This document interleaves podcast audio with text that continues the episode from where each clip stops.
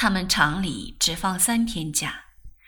他们中午常去吃饭的那个小馆子，要过了年初五才开门。初四那天，他们一同去吃饭，扑了个空，只得又往回走。街上满地都是灌泡的小红纸屑。走过一家饭铺子，倒是开着门。淑慧道：“就在这儿吃了吧。”这地方大概也要等到接过财神方才正式营业。今天还是半开门性质，上着一半排门，走进去黑洞洞的。新年里面也没有什么生意。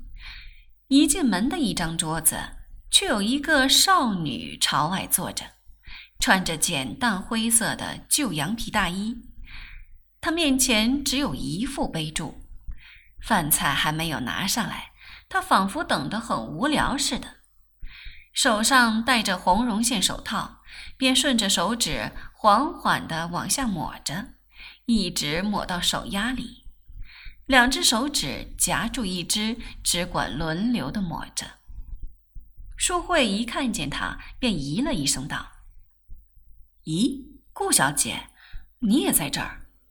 说着，就预备坐到他桌子上去。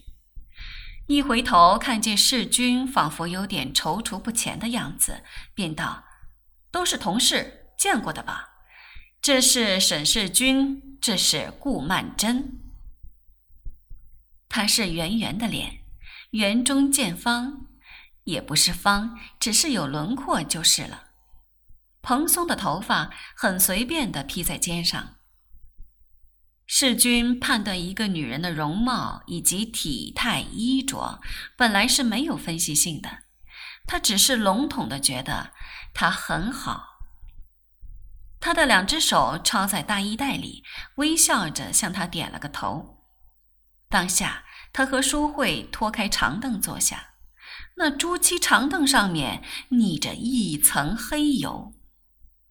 世君本来在机器间里弄得浑身稀脏的，他当然无所谓。淑慧是西装笔挺，坐下之前不由得向那张长凳多看了两眼。这时候，那跑堂的也过来了，手指缝里夹着两只茶杯放在桌上。淑慧看在眼里，又连连皱眉道。这地方不行，实在太脏了。跑堂的给他们斟上两杯茶，他们每人叫了一客客饭。淑慧忽然想起来，又道：“喂，给拿两张纸来擦擦筷子。”那跑堂的已经去远了，没有听见。曼桢便道：“就在茶杯里涮一涮吧，这茶，我想你们也不见得要吃的。”说着，就把他面前那双筷子取过来，在茶杯里面洗了一洗，拿起来甩了甩，把水洒干了，然后替他架在茶杯上面，顺手又把世君那双筷子也拿了过来。世君忙欠身笑道：“我自己来，我自己来。”等他洗好了，他伸手接过去，又说谢谢。曼桢始终低着眼皮，也不朝人看着，只是含着微笑。世君把筷子接了过来，依旧搁在桌上。搁下之后，忽然一个转念：桌上这样油腻腻的，这一搁下，这双筷子算是白洗了。我这样子好像满不在乎似的，人家给我洗筷子，倒仿佛是多事了。反而使他自己觉得他是殷勤过分了。他这样一想，赶紧又把筷子拿起来，也学他的样子，端端正正架在茶杯上面，而且很小心地把两只筷子头比齐了。其实，筷子要是沾脏了，也已经脏了，这不是掩人耳目的事吗？他无缘无故的，竟觉得有些难为情起来。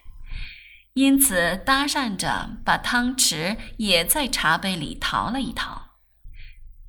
这时候，堂官正在上菜，有一碗蛤蜊汤。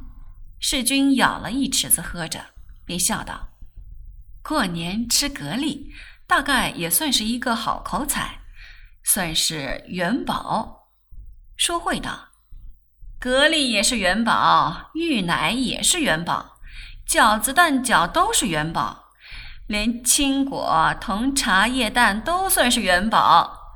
我说我们中国人真是财迷心窍，眼睛里看出来什么东西都像元宝。”曼桢笑道：“你不知道，还有呢。有一种蓑衣虫，是一种毛毛虫，常常从屋顶掉下来的。北方人管它叫钱串子，也真是想钱想疯了。”世君笑道：“顾小姐是北方人？”曼桢笑着摇摇头道：“我母亲是北方人。”世君道。那你也是半个北方人了，淑慧道：“我们常去的那个小馆子倒是个北方馆子，就在对过那边。你去过没有？倒还不错。”曼桢道：“我没去过。”淑慧道：“明天我们一块儿去，这地方实在不行，太脏了。”从这一天起，他们总是三个人在一起吃饭。三个人吃客饭，凑起来有三菜一汤，吃起来也不那么单调。大家熟到一个地步，站在街上吃红山芋当一餐的时候也有。不过熟虽熟，他们的谈话也只限于淑慧和曼桢两人谈些办公室里的事情。淑慧和他的交谊，仿佛也是只限于办公时间内。出了办公室，淑慧不但没有去找过他，连提都不大提他的名字。有一次，他和世君谈起厂里的人事纠纷，世君道：“你还算运气的，至少你们房间里两个人还合得来。”淑慧只是不介意的呜了一声，说。嗯，曼桢这个人不错，很直爽的。世君没有再往下说，不然倒好像他是对曼桢发生了兴趣似的。待会儿倒给淑慧俏皮两句。还有一次，淑慧在闲谈中忽然说起，曼桢今天跟我讲到你。世君倒呆了一呆，过了一会儿，方才笑道：“讲我什么呢？”淑慧笑道：“他说，怎么我跟你在一起的时候，总是只有我一个人说话的份儿？我告诉他，人家都说我欺负你，连我自己母亲都替你打抱不平。其实那不过是个性关系。你刚巧是那种唱滑稽的冲下手的人才。”世君笑道：“冲下手的怎么样？”淑慧道：“不怎么样。”不过，常常给人用扇子鼓在他头上敲一下。说到这里，他自己呵呵的笑起来了，又道：“我知道你倒是真不介意的，这是你的好处。我这一点也跟你一样。人家尽管拿我开心好了，我并不是那种只许他取笑人，不许人取笑他的。”淑慧反正一说到她自己就没有完了。大概一个聪明而又漂亮的人，总不免有几分自我恋吧。他只管滔滔不绝地分析他自己个性中的复杂之点。世君坐在一边，心里还在那里想着，曼桢是怎样讲起他来着。